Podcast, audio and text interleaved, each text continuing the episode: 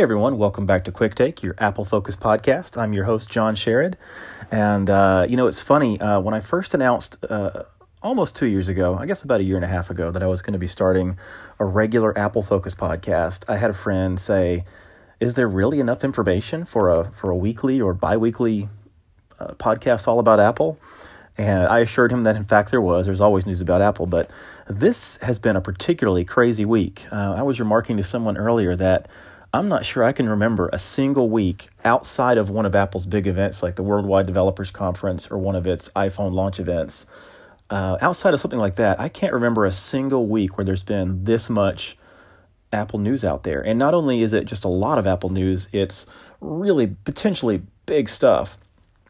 Of course, uh, uh, a little over a week ago, Apple had its education focused event where it announced uh, the new low cost iPad and, and, detailed some of its um, education specific initiatives that it was rolling out in the near term. And I still haven't uh, been able to sit down and record a podcast episode about that, but I still intend to. And then earlier this week, we had the uh, report from Bloomberg that said that Apple was planning on ditching Intel as its processor supplier for the Macintosh line as early as 2020 in favor of its own internally designed, in house design chips, kind of like it does with its iOS devices. And that was the last podcast episode I did was talking about that news. So if you haven't listened to that, go back and listen to the previous episode of Quick Take where I give my full thoughts on that. Um, and then I want to say it was later that same day was the news that Apple had hired away uh, one of Google's um, main artificial intelligence people uh, which is potentially big news for Siri. And I haven't had time to do a show on that either, but I still plan to and want to and talk more about Siri and what I think about where it stands also. So we had all that. And then today, um, it was a story in TechCrunch from Matthew Panzarino. Um, where he was able to actually talk with some of the people at Apple who are working on um, not only the next Mac Pro computer, but also all of Apple's um, pro customer initiatives and uh, a lot of juicy stuff in this. And this is particularly interesting because, um, you know, the, the, the last podcast I did was on the report from Bloomberg about Apple potentially switching away from Intel, and that may prove to be exactly right. But that was just a report citing unnamed sources. This article from TechCrunch is um, where we actually have Apple people by name on the record talking about this. So this is really exciting stuff, and um, unfortunately, my first six or so episodes aren't currently online, so you can't go back and listen to those at the moment. But um, the very first episode I did was right on the heels of Apple redesigning the MacBook Pro in October 2016. And all of the context of that time was about how it had been so long since Apple had made any updates to any of its Pro computer lines, and a lot of the Pro customers were starting to feel left behind. And there was questions about is Apple still interested in the Mac, or are they focused so much on iOS that they're letting the Mac slip? So that was kind of the context of the time and the context in which this show came about. So it's really interesting to come back full circle on this topic. Um, the the big takeaway, or one of the the main headline things that that people are circling from this this article today is that the the new Mac Pro, and that's Apple's top of the line desktop computer, um, the new one that we've all been waiting for for quite some time, is not going to ship until sometime in 2019. Okay, and we'll talk about that in more detail. Uh, but there's a whole lot of other information uh, in here as well. Uh, about this time last year uh, was when Apple um, first decided to start opening up about what they were thinking in terms of the pro customer. That MacBook Pro had come out. I think Apple was really confident in it and really thought it was going to be a hit. And the reality is, it has been. It's been a big seller. Um, I think most people buying MacBook Pros really aren't even aware of this this conversation that's been happening.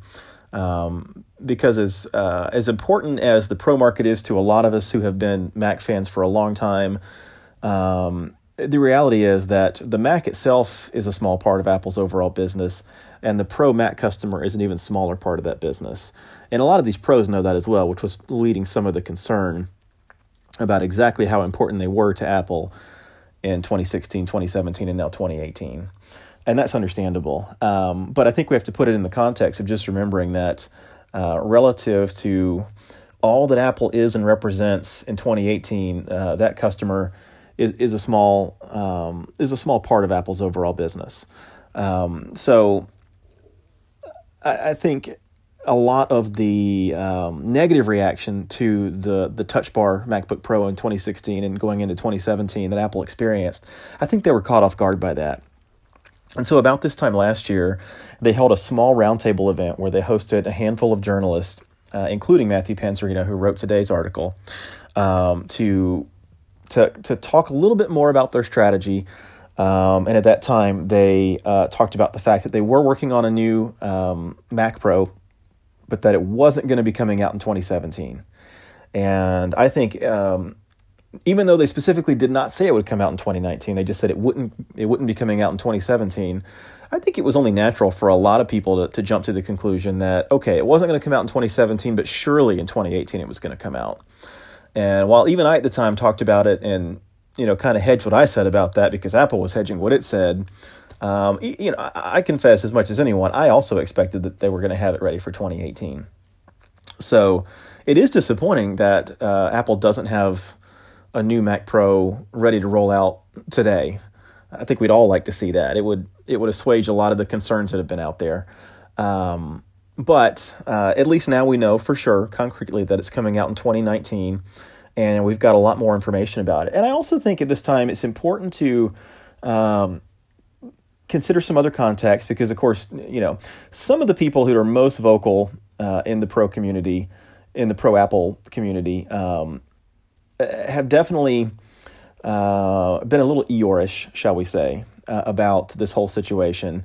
And it's still there's there's so there's some of those vocal minority customers who still see this as kind of a sky is falling thing when it comes to the Mac Pro. And I you know I tend to be on the other hand pretty positive overall about Apple's long term um, response to uh, potential challenges. Um, and you know maybe somewhere in the middle between the really negative people and me being generally sunny is where you should land. I don't know. Everyone has to kind of decide that for themselves. However, um, if you know, over the last uh, 18 years or so since I bought my first Mac, I think it's pretty reasonable to to say that uh, you know being optimistic about Apple in the long term has been a pretty wise outlook to have. But let's jump into this a little bit. i have got some excerpts here from the article that I wanted to read to you. And again, you should definitely go and read this whole thing because it's packed with really interesting details. And again, this is uh, an article from TechCrunch um, from Matthew Panzarino, And um, so he starts off, he started off talking about, again, the year ago event. And, and he says, Now, one year later, I was invited back to Apple to talk to the people most responsible for shepherding the renewed pro product strategy. John Ternus, Vice President of Hardware Engineering, Tom Boger, Senior Director of Mac Hardware Product Marketing, Judd Copeland, Director of Video Apps Product Marketing, and Xander Soren, Director of Music Apps Product Marketing. So, again, we've got a, a whole bunch of people on the record, named specifically, that he was able to interview and, and openly talk about here. He goes on. The interviews and demos took place over several hours, highlighting the way that Apple is approaching upgradability, development of its pro apps, and most interestingly, how it has changed its process to help it more fully grok how professionals actually use its products. Uh, let me go on here. After an initial recap in what they'd done over the past year, including MacBooks and the iMac Pro, I was given the day's first piece of news. The long awaited Mac Pro update will not arrive before 2019. So, of course, that's your big headline piece of news. But there's a, but again, I think we need to keep in mind some context. It's not as if Apple has not been doing anything. It is true that we haven't had a meaningful upgrade to the MacBook to the Mac Pro Tower, excuse me, uh, now in five years, and it'll be six years by the time 2019 rolls around and this new product comes out.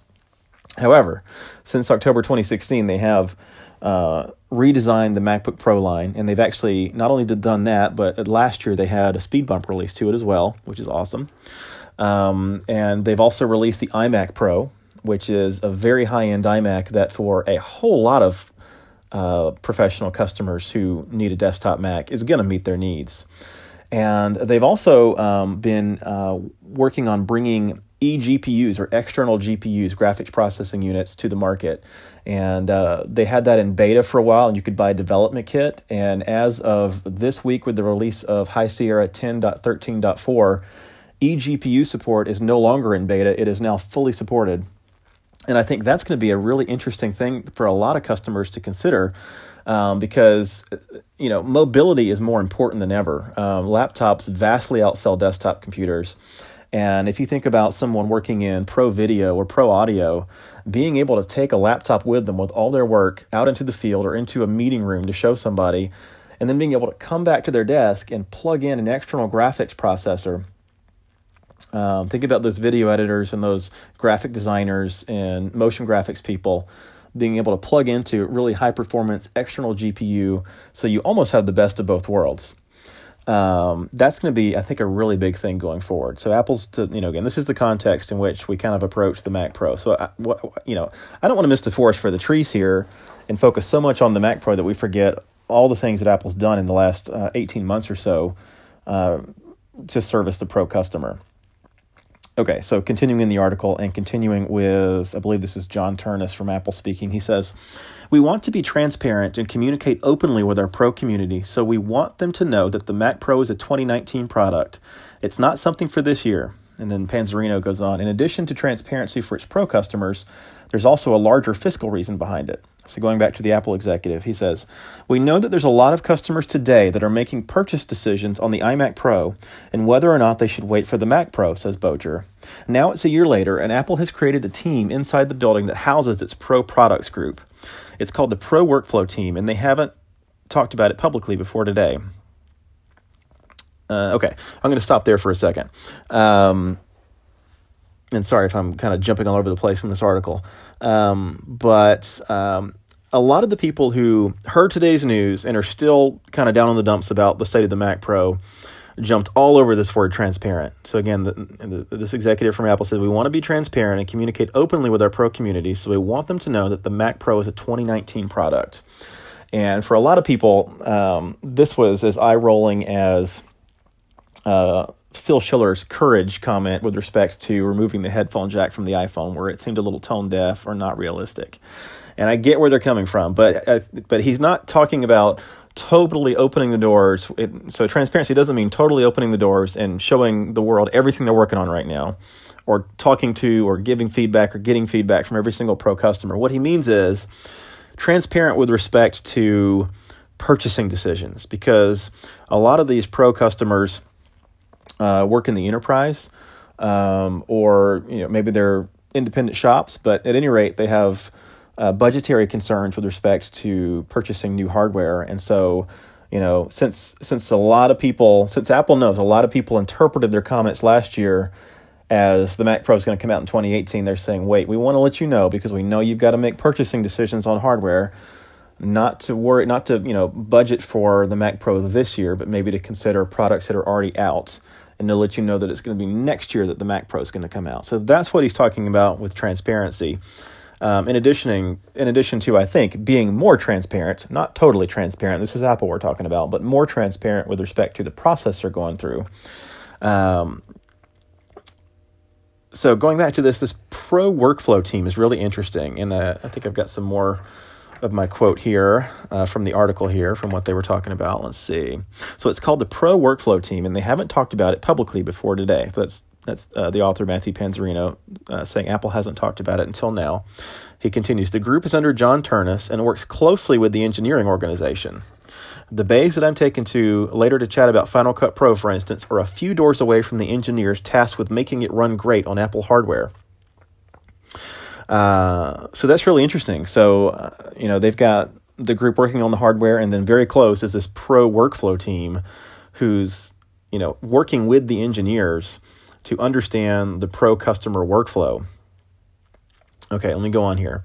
He continues. Uh, we said in the meeting last year that the pro community isn't one thing, says Ternus. It's very diverse. There's many different types of pros, and obviously they go really deep into the hardware and software and are pushing everything to its limit.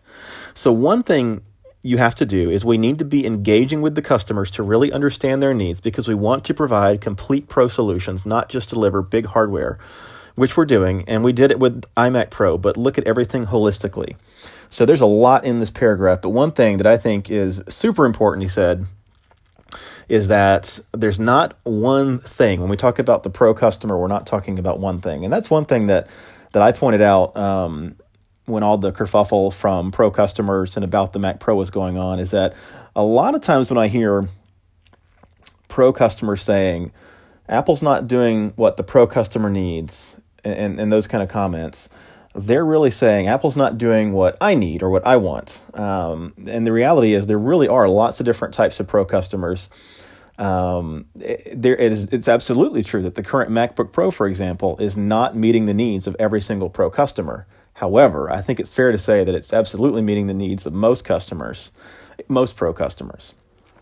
Um, it, it, you know, the iMac Pro is, is probably more than enough for most pro customers. But that doesn't negate the fact that there still are some pro customers with really high end needs that even it isn't meeting. So I think what Ternus is saying here is, is key that there is not really one one single monolithic thing called a pro customer that has these specific needs. There's really a whole bunch of people that they have to look at, and there's lots of different types of pro work. Um, and so he's saying here that um, you know they really need to be in touch with what the customer is saying, all the different types of pros are saying, and understand, as he says, holistically, kind of what's needed here. Uh, and this is interesting too. He says these aren't necessarily always fundamental performance issues, notes Ternus. These aren't things that you'd find in a benchmark or an automated test flow. You know, we have examples where we find something, like it's a window that a 3D animator uses frequently to make some fine tweaks. The windows are not super graphically intensive in terms of processing and stewing, but we have found an issue where that window was taking like six to 10 seconds to open, and they're doing that 100 times a day, right? Like, I can't work on a machine like this, it's too slow. So we dig in and we figure out what it was. In that case, we found something in the graphics driver was not right. And once you know where to look and you fix it, it completely changes the kind of live on ability for that system.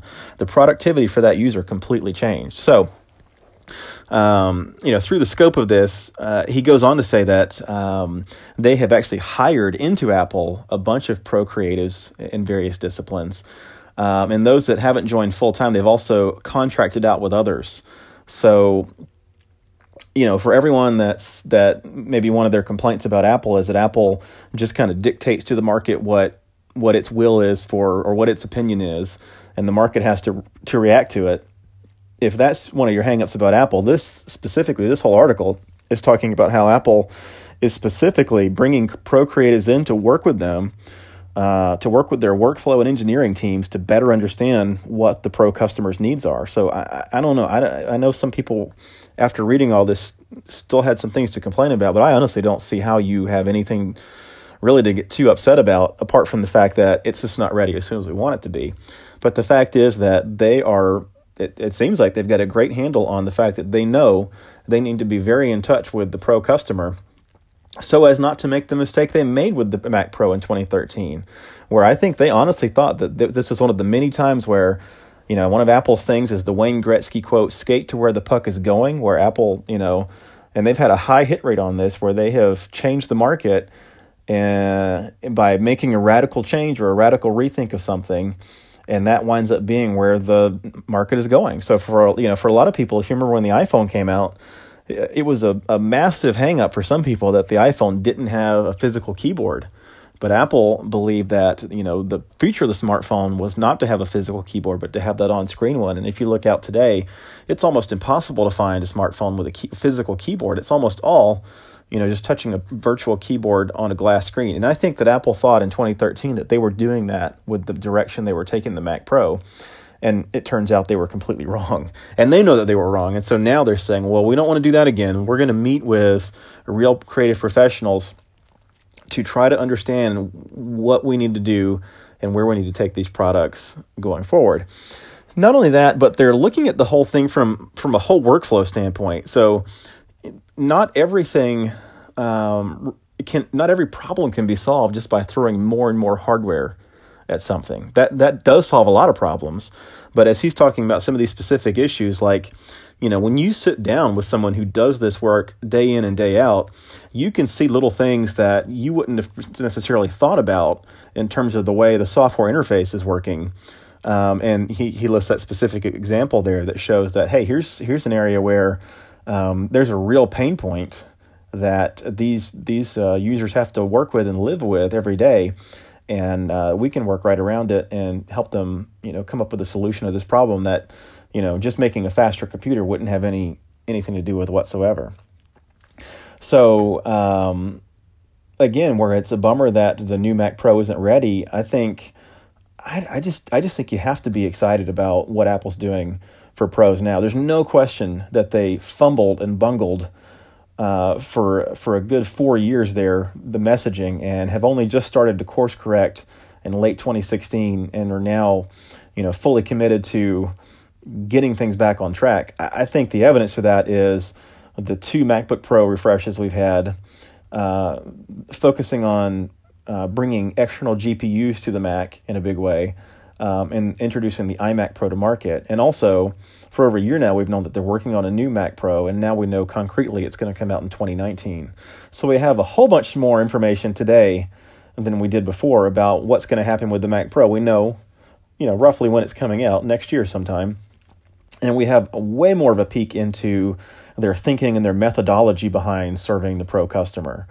Uh, I'm pretty excited about this. I can't wait to see what comes of this. Um, and uh, I think the future is still super bright for the Mac and for the pro customer using the Mac. So I'd love to hear what you think. Uh, feel free to find me on Twitter at JW S H E R R O D. You can also go to the App Store on the iPhone and download the free Anchor app and record a voice message, whether it's comment or question, whatever, and you can send it to me. And I can actually include it in a future episode of the show. Uh, also, if you could go on to uh, iTunes or Apple Podcast and give me a five star rating, that really helps with the visibility of the show. And again, if you could share uh, this episode on your social media, that would be a big help also. Thanks so much, and I'll check you out next time.